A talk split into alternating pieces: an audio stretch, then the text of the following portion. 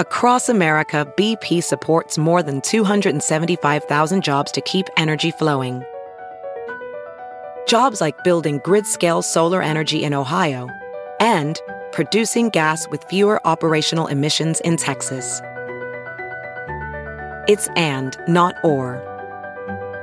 See what doing both means for energy nationwide at bp.com slash investing in America.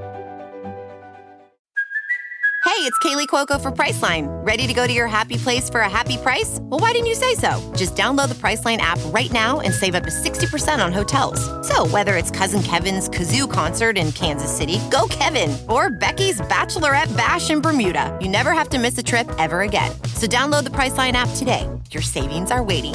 Go to your happy place for a happy price. Go to your happy price, Priceline. This is Intelligence Matters with former acting director of the C I A, Michael Morell. Brought to you by Palantir Technologies, foundational software of tomorrow, delivered today. To start with the Transformational Technology Mission Center, it was an acknowledgement that we, the agency, have a role to play vis-a-vis anticipatory intelligence with respect to technology trends that could undermine national security as well as national economic security. The consequences of us not understanding the operating environment that we are in and that we will face in the future means that we have to be on top of this so that we can continue to bring the unique insights. What we bring is absolutely unique and absolutely critical to inform best informed policymakers. So it is absolutely essential that we figure out how to do this and maintain our relevancy and our edge. Dawn Meyerriecks is the just-retired former head of the Science and Technology Directorate at the Central Intelligence Agency. She joins us today to talk about her career, her former directorate, and the growing importance of technology to the C I A. We'll be right back with that discussion after a word from our sponsor. I'm Michael Morell, and this is Intelligence Matters.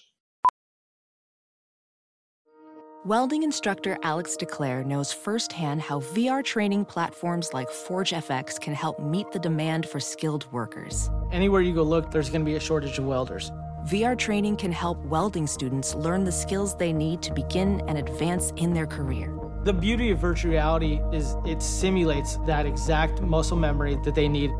Explore more stories like Alex's at meta.com slash metaverse impact.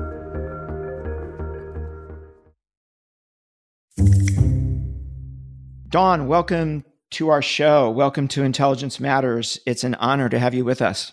Thank you so much for inviting me. I'm really excited about the conversation. And just talking to you, Michael, is always fun. So lots to talk about. I really want to unpack the issue of technology and national security, particularly with regard to intelligence. But before we get into that, I want to ask a little bit about you and your career. I think our listeners would love to hear the story about how you got from your college education to the head of science and technology at the Central Intelligence Agency. You know, what's that story in sort of a condensed form? You actually were part of the interview team that brought me into the agency. So um, you know how that story ends, or at least how it started. Uh, yeah, I uh, grew up in Western Pennsylvania, went to a great school undergraduate, Carnegie Mellon, double majored in business, and then headed for the, the West Coast and worked in aerospace uh, for a, a number of years, T R W, now part of Northrop Grumman, and then Jet Propulsion Labs, which is a great place to be a young engineer. And while I was there, um, interestingly enough, they got a big intel, uh, tactical intel contract award because they decided that if they could communicate with uh, sensors distributed across, you know, the galaxy, then perhaps they could also help make, uh, you know, Army Air Force intel work in a tactical environment. So I, I really got exposed to the mission at a very, ver- very uh, early point in my career. I just finished my master's degree and I went to J P L, and I thought I'd be working on space stuff, but no, I was working on uh, tactical intel systems for the Army and the Air Force. So from there, um, I worked for uh, uh, a program manager on the Army side that asked if I could come back and help unscramble uh, what used to be the old Worldwide Military Command and Control System, WIMICS, um, which shows you how old I am, and helped them stand up the global command and control system. So that's how I ended up back on the East Coast. Fabulous experience. And I was working for an admiral, uh, hair on fire, crazy, creative. And he said, why don't you stop, you know, kind of complaining about government and come into government? So that's how I ended up at um, first the Army as an I P A, Intergovernmental Personnel Assignment, and then ended up at DISA as their uh, chief technology officer was my my final role, but running their engineering organization and putting in, you know, help helping put in the first fiber backbone for the D O D, um, the Global Command and Control System, Global Combat Support, really taking advantage of uh, high capacity bandwidth, even to the tactical edge, in order to enable situational awareness. And the, the story I like to tell, there's a couple of stories, if I might tell about that. The first one is that, yeah, in Desert Storm one, uh, there was so much audit-in traffic. We we call it cable traffic today, but there was so much audit-in traffic on the aircraft carriers that they were actually pushing it into the water um, in order to make room for the next day's set of cables. And we won't go into the Um, effects of doing that from a from an econ- ecology perspective, but that that's where they were, because even as big as an aircraft carrier is, they had so much paper that it was they they had to keep getting rid of it in order to get the next day's traffic in. So the goal for uh, Desert Storm two was you, to put that operational stuff up on a screen and plot it automatically, as opposed to reading through a bunch of message, message traffic that was always old and and and giving you yesterday's Uh, situational awareness and where uh, adversaries were stationed. So we set about to automate that and um, did a, a, a really fabulous job. It was a large team. It was a joint team. But in the course of that, I got to meet uh, Keith Alexander, who was the J two at CENTCOM at the time. And I was supporting the J three, the ops folks, right? And I didn't really have a charter to do the intel side. But we really wanted access to the military intelligence database because that had the, as far as we could tell, the red order of battle. And so we effected a trade that I got him capability and he got me access to data.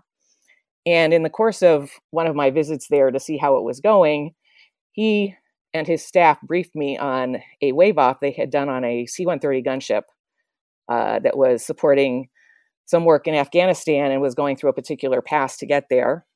And my brother uh, spent twenty-four years in the Air Force, gunship pilot, and he was the squadron commander in country at the time. So um, it was one of those seminal moments in sports where I actually saw the results, and it mattered very deeply to me that we had good situational awareness and that the intel community was engaged, because they had surface-to-air missiles that they intended to use, and they waved them off and sent them a different route. So it was either my baby brother or somebody he was in command of that um, they saved that day. So uh, this mission is very compelling to me. From there, I actually went off and ran product technology at A O L. I got the first milestone A at, in D O D and decided that life was too short. It would take too long to get that system out. Um, so I went to A O L and ran product technology because I they had bought Netscape, and I got to know them through the Netscape buy because they ended up buying Netscape. And uh, Danny Blair Uh, called me back and said, would you come run acquisition for me, when he was the D N I. And uh, I told him he w- was one of the few people that would actually make that sale.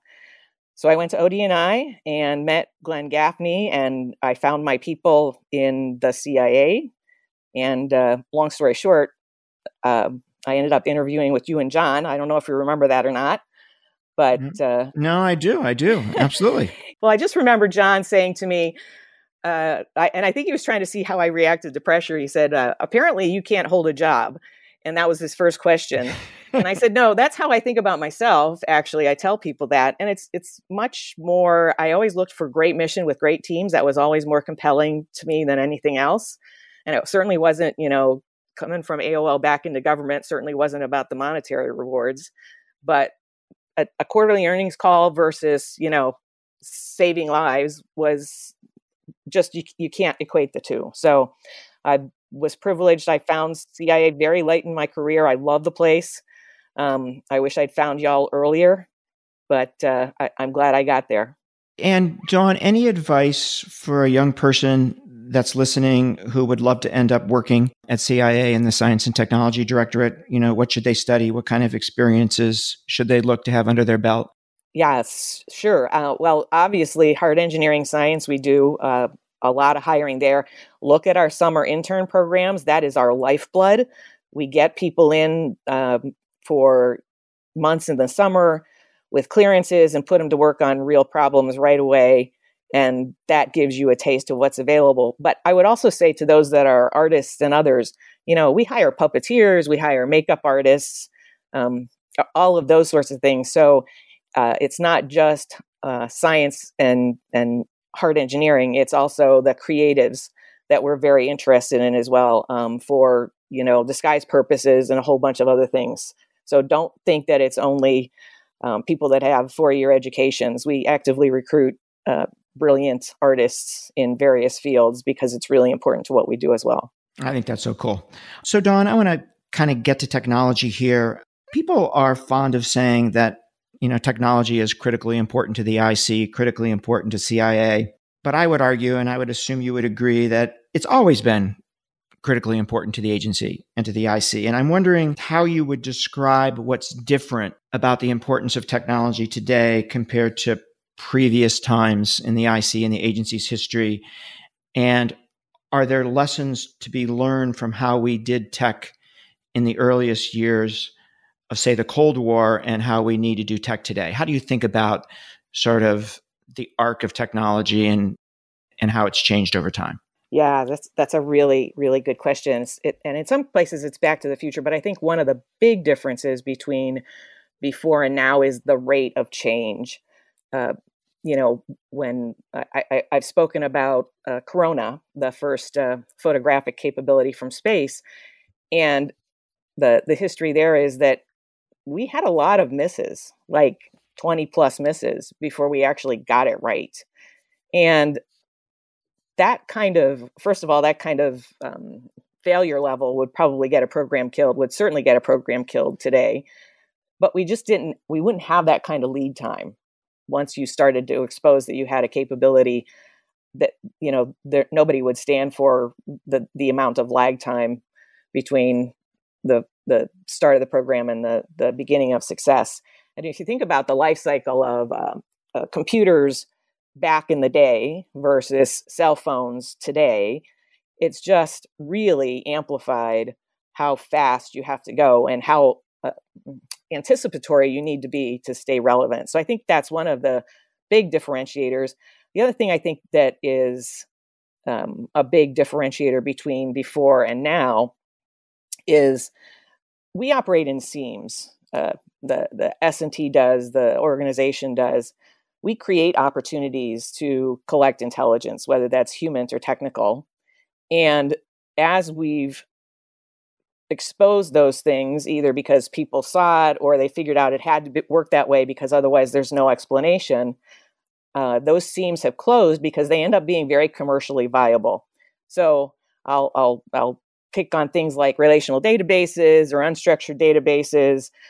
All of that technology and the many of the founders for that technology developed it because they were in the agency, exposed to our problem set, and were brilliant technologists and said, hey, here's what we got to come up with. And, you know, next it turns into literally billion or trillion dollar industries. We have a we have a long, long track record of that kind of innovation. And the the cycle time on that has also gotten shorter. But I also think we've trained people that those seams actually represent business opportunities. And so, um, you know, some of my friends who are very successful venture capitalists recruit people like us and also soft folks precisely for that reason, is because we see markets and we don't think about it that way, but we see opportunities that turn into big markets that um, uh, can be monetized and, and actually change standards of living around the world. And I think that's a, a part that we don't think about very often in the agency, but you know, we've got lots of stories about, you know, the insectothopter that was the first U A V, right? Uh, didn't actually ever use it operationally, but that was thirty years before anybody talked about it. Dawn, looking back at the history, I'm wondering if there's something to be learned about how closely the private sector and the government worked together in those early days of the Cold War and how that compares to where we are today. How, how do you think about that? Yeah, that's that's a really good observation. So we've always had um, relationships with commercial entities for a variety of reasons that I don't know t- need to reacquaint people with, I don't think. But I think we had really close ones based on the history that I've looked at to, in order to be successful, World War Two. And that endured because the same people were around for post-World War Two. I think there is so much opportunity, and, and particularly from the perspective that I bring, for us to reestablish very close relationships. And I'm so glad you raised this, because this was one of, one of my pet rocks that I'm going to pursue kind of for the rest of my professional career, however long that is, is uh, leveraging the existing public-private partnerships that we have and looking for opportunities to create formal or informal um, public-private partnerships with communities that don't know much about us, but could and would, I think, be excited to work with us to remove the mystique. Uh, you know, there's a great quote, we have to keep secrets, but we don't need to be mysterious about that. And really open up those dialogues because, as you know, Michael, there's a ton of capital out there looking for good ideas to invest in. And we are we are idea innovators uh, par excellence, and go through the federal budget process, which is great, except that if you need something in two months versus two years, you've got to source that internally. So you're turning something off operationally in order to address a new problem. And, and that starts to get at this time change that I would we talked about earlier, that it really isn't responsive given the kinds of demands that are put on the organization and that are uh, um, addressable through technology. So I think figuring out how we can partner with folks who are looking for innovative ideas vis-a-vis technology with our innovators, of which there are a plethora, represents real opportunity. And I think places like In-Q-Tel and C I A Labs and I A R P A are a down payment on what would be possible if we open up the aperture. We're going to take a quick break to hear from our sponsor, then we'll be right back with more of a discussion with Dawn. As a professional welder, Shayna Ford uses ForgeFX to practice over and over, which helps her improve her skills. The more muscle memory that you have, the smoother your weld is. Learn more at meta.com slash metaverse impact. I'm going to ask you two key questions here. What does getting technology right at C I A look like?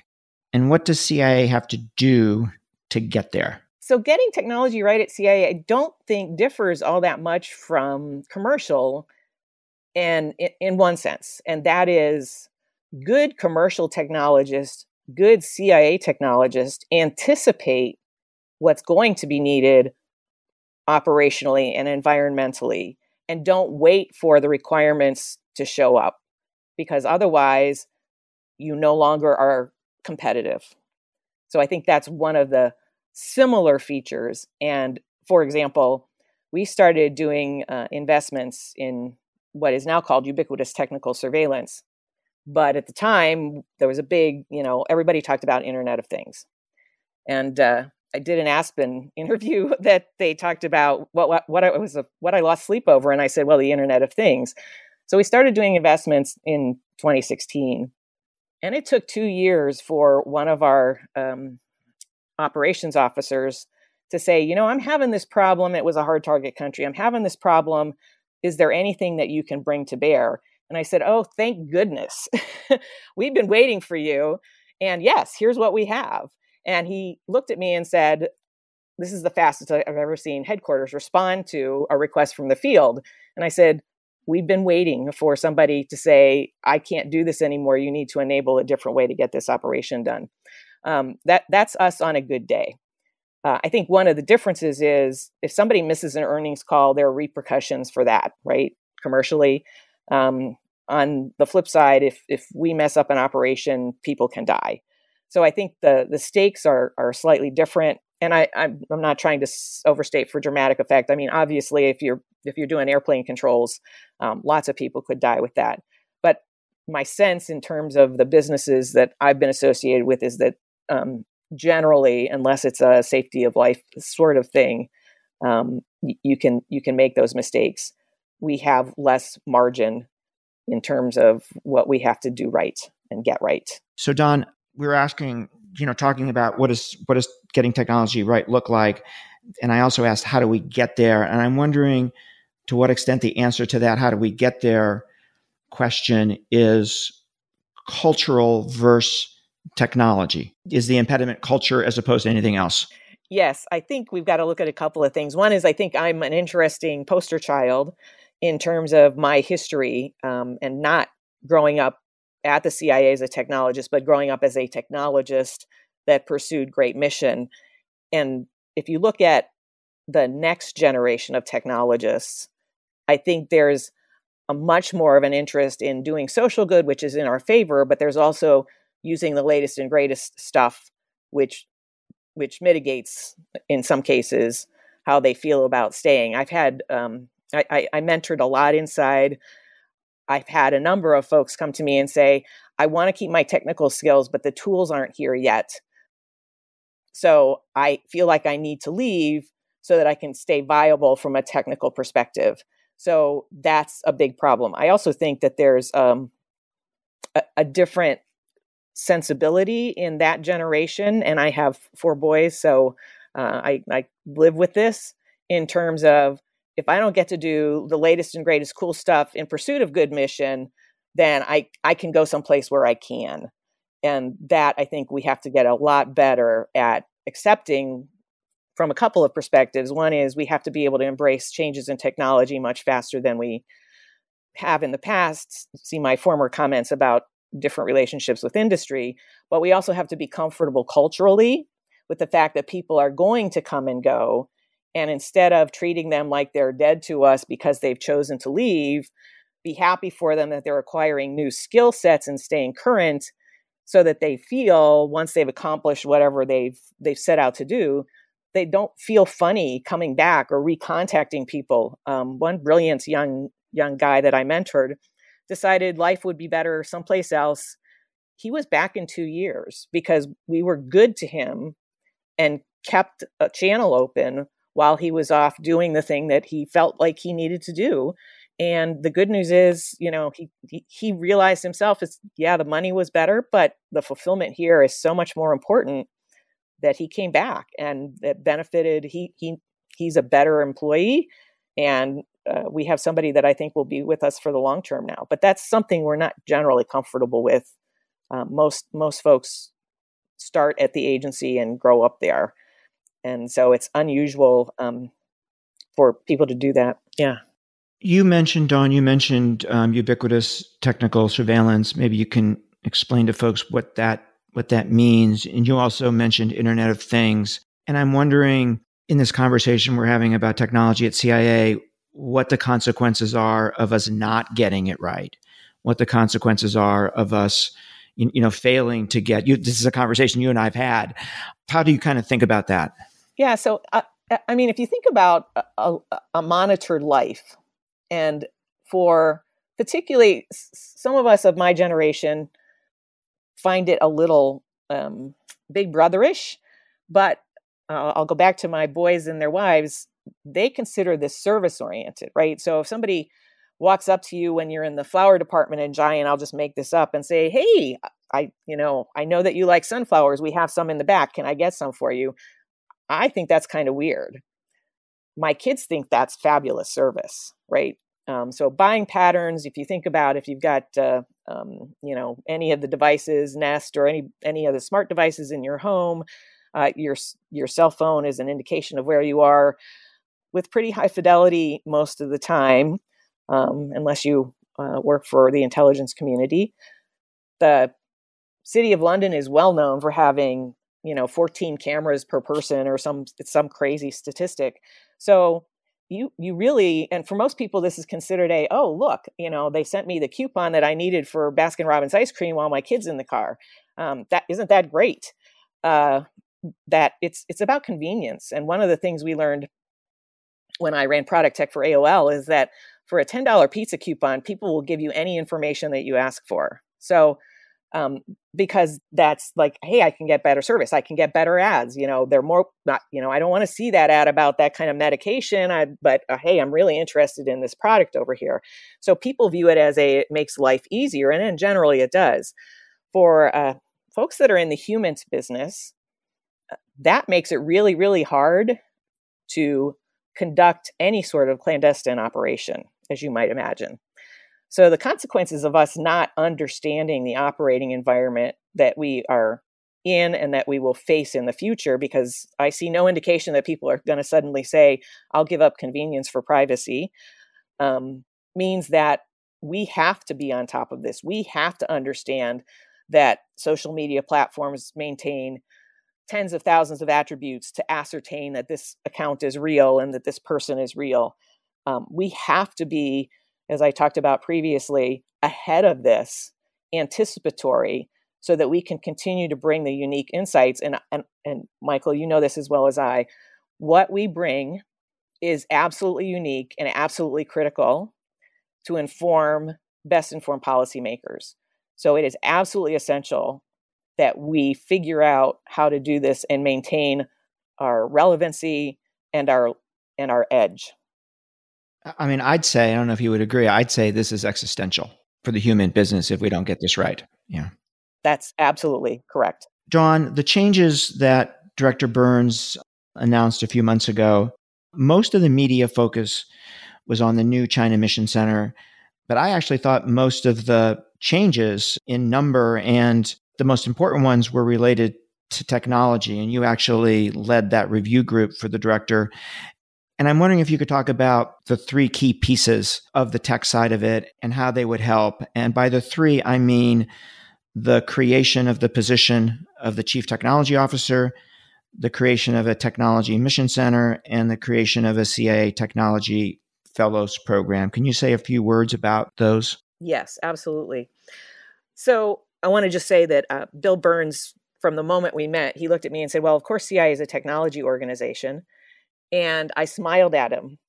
And he said, what, do I not have that right? And I said, no, but it's so nice to hear you say that. uh, I felt like, okay, um, here we go. So I was delighted to lead the the tech thrust. And we had a, a really, and thank you for being a, a mentor and a, a, a confidant in that process. We had a really great team and got really valuable feedback. And to your point, I think the agency, part of what was signaled and what Bill is saying is, I want to play tall ball when it comes to technology and being overt with respect to the import that and impact it has at C I A, but also on a national level. And so I think to start with the, the Transformational Technology Mission Center, it was an acknowledgement that we have a role to play. We, the agency, have a role to play in informing policymakers vis-a-vis anticipatory intelligence with respect to technology trends that could undermine national security as well as national economic security. And I think that's a big piece of what um, Bill is asking, and the nation actually is asking us to step into. And as you know, we have economic advice uh, analysts, and we have technical um, ad- analysts that have very, very deep expertise. I don't think what we've done up heretofore is put that together with what are the implications for Um, supply chain writ large, for example, right? Since that's a topic of conversation. And, and a big piece of what the infrastructure bill, candidly, in my mind, was about was ad- addressing the places where we, we, for various reasons, let our capabilities move offshore, perhaps the places that we can't rely on if push comes to shove, and that perhaps that wasn't the best possible strategy, particularly with hindsight being twenty twenty. So I think that's really what um, he's doing with the, the Transformational Technology Mission Center. And I think it's a new challenge that I'm really excited that the agency is stepping into, because I think we have all the requisite capabilities to address that. Dawn, can we just go back to the, the mission zone just for a second?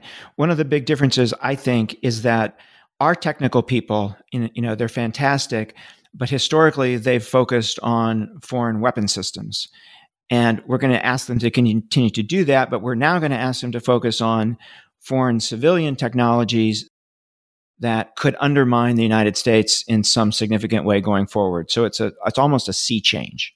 Yes, absolutely. And I, and I'll tell you that's that it's it's cultural as well as anything else, because then it, we have to be very careful that we don't cross lines, as you know, with respect to uh, U S industry and things like that. And and I think that's been why we've partly why we've stayed so far away from that conversation in the past. So again, it's it's not a lack of skills in my mind. It's a it's a cultural and and redefining what what comforting. We stayed away from those boundaries in the past. Now we're going to have to explore where those boundaries are.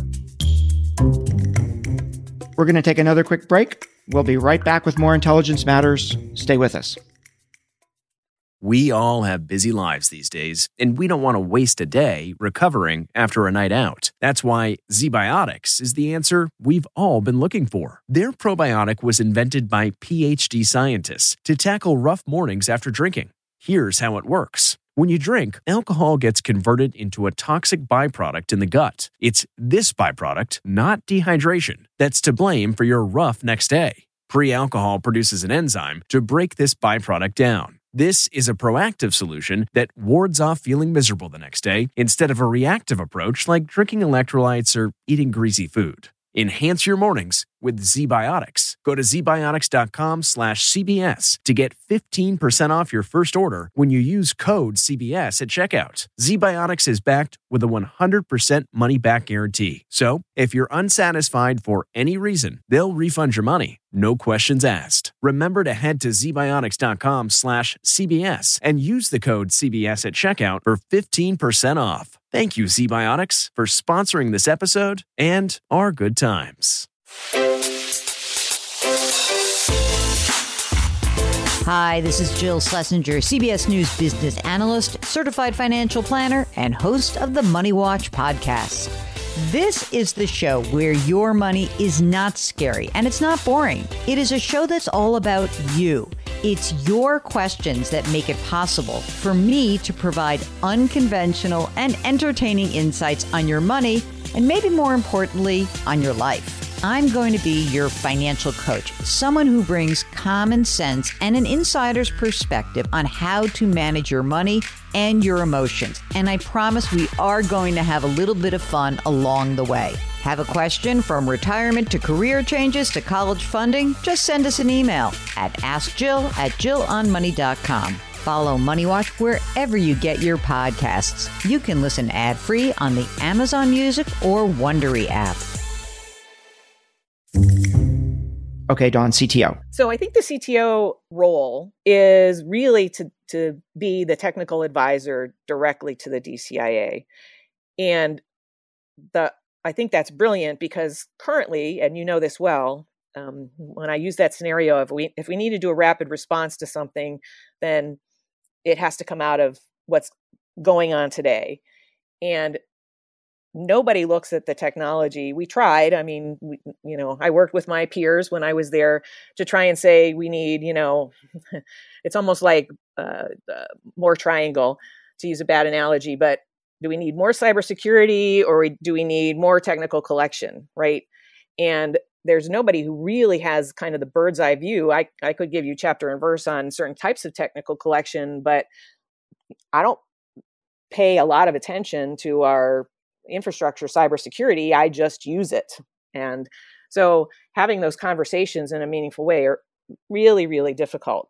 So the director's expectation is that C T O will establish a technical strategy and arbitrate those kinds of conversations and then represent that externally very vociferously and with the uh, commercial acumen to help drive more of these public-private partnerships that we talk, we've talked about several times. So the expectation is that, that that individual will have business acumen, understand market verticals from a business perspective, and then translate that back into the agency in terms of opportunities to uh, execute the technical strategy that collectively we will lay out and agree to. And a significant piece of the agency's resources go to technology, both people and dollars. So having somebody that is chartered to look at that comprehensively, because you know you've been there, right? How much time does the D C I A or D C I A have to do those kinds of technology trades? So the idea is to bring a senior in, and uh, and I, always very supportive, right? But I it was like, I really need you to pay attention to this. Um, because I need you to make a phone call, right? That that was the engagement model. And I think what the director is saying is that that that can't stand, particularly with the emphasis on technology as vis-a-vis national security and national economic security. So that's what I think he's looking for there. And I'm really excited about that and the potential for the organization. So the C I A Tech Fellows, I think, is, again, it's back to this public-private partnership. What opportunities are there? How how many opportunities could we create for our folks to go out or for experts to come in and gain an appreciation for what we do, how we do it, and our problem set, that then they can bring their networks into the conversations, or now and into the future, right? And I think it works um, both directions.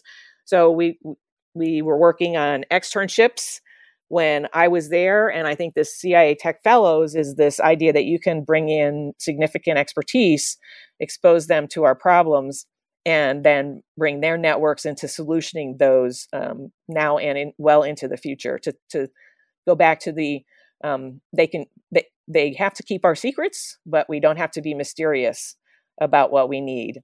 And I betcha that some of them who come will end up staying because the mission is so compelling. Is your sense, Dawn, that with the changes the director's made here, that that we're on the right road to getting to where we need to be? It is. It is. I, I think there's there there have been a lot of good work done. I'm just really proud that the messaging has gotten really strong inside about the impact of technology and its importance. You know, we did uh, the U T S Tradecraft Center while I was still there, which um, was a new partnership between the directorates that really focused on this uh, ubiquitous technical surveillance and the existential threat to uh, human operations.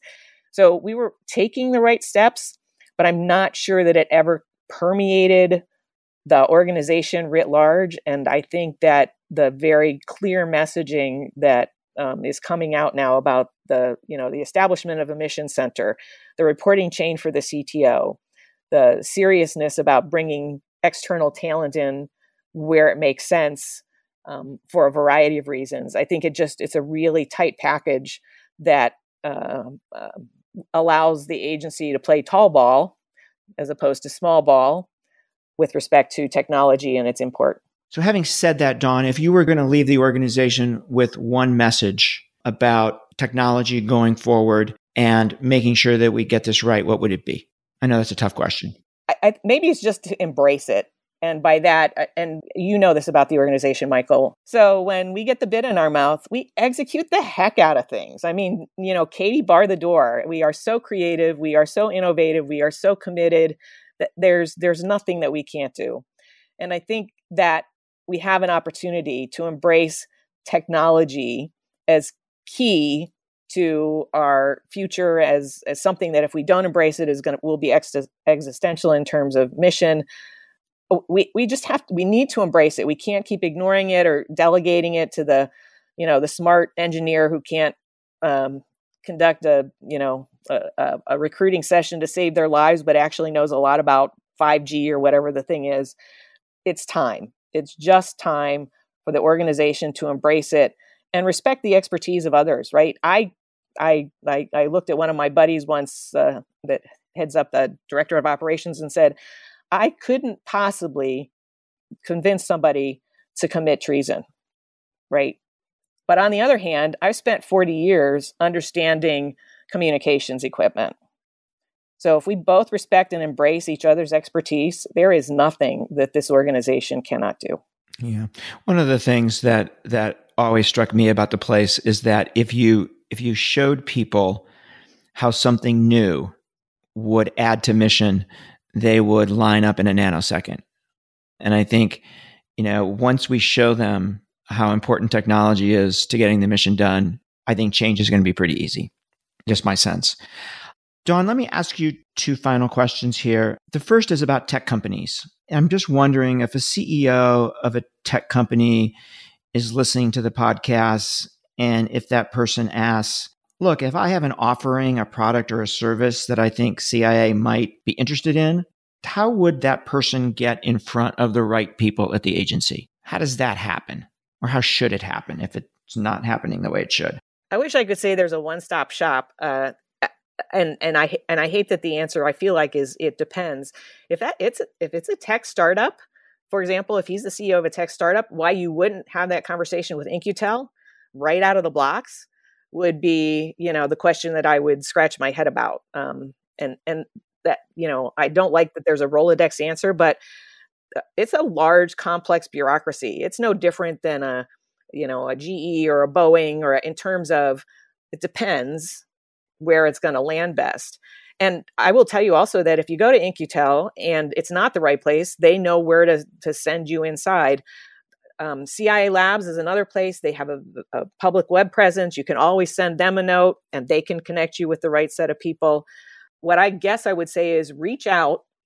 It's a, it's a large organization with a family feel, and people are willing to connect you uh, or get you to the right place. So wherever you can find a place to come in, um, do it.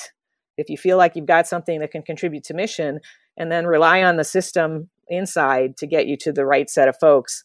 And it may take a time or two, but I would submit that's no different than going to, you know, a, a large scale corporation to get to the folks that are actually interested in that technology.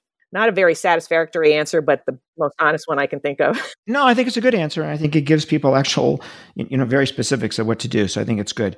Last question. What would your pitch be to the young scientists and engineers out there in the fields that you need who are thinking about what to do with their career? What's your pitch for them to take a look at the C I A? So if you want to take your technical talents that you've acquired and, and apply it to mission that matters on a global scale, we're the only game in town. I will just, I will be that bold and state that. It's it's interesting. And one of the reasons I feel that way, I did, I, I got to meet Jeff Bezos and we chatted a little bit, and he said, well, honestly, you have a much cooler job than I do. And I said, yes, I do. So one thing we could agree on, it is the best, my job, if you're a technologist, best gig on the planet, bar none. And if you want to be part of that scope of mission, you know, that, that, that's the opportunity that the agency presents. And for most of our um, young people, get involved in the summer internship program, because you can try before you buy, so to speak. And we have so many folks that once they're there, Uh, our, you know, I, I, I, I uh, talked to some of our interns before I left this summer. We had people that have been there seven, eight years because they've gone on to get graduate and postgraduate degrees, and they are, they are that committed to us, and they are going to be there, you know, for their careers. And so get, get a taste. You will not find anything like it in terms of uh, visceral engineering satisfaction. Um, and I've been a bunch of places, so I know whereof I speak. That was Dawn Meyerriecks. I'm Michael Morell. Please join us next week for another episode of Intelligence Matters. Intelligence Matters is sponsored by Palantir Technologies, foundational software of tomorrow, delivered today. The show is produced by Olivia Gassis, Jamie Benson, Paulina Smolinski, and Ashley Armstrong. For more from this week's show, visit c b s news dot com. Intelligence Matters is a production of C B S News. Get one of the most successful broadcasts in television history on your schedule with the sixty minutes podcast. Hard-hitting investigative reports, news, and culture maker interviews, and in-depth profiles are waiting for you in every episode. Listen to sixty minutes ad-free on Wondery Plus.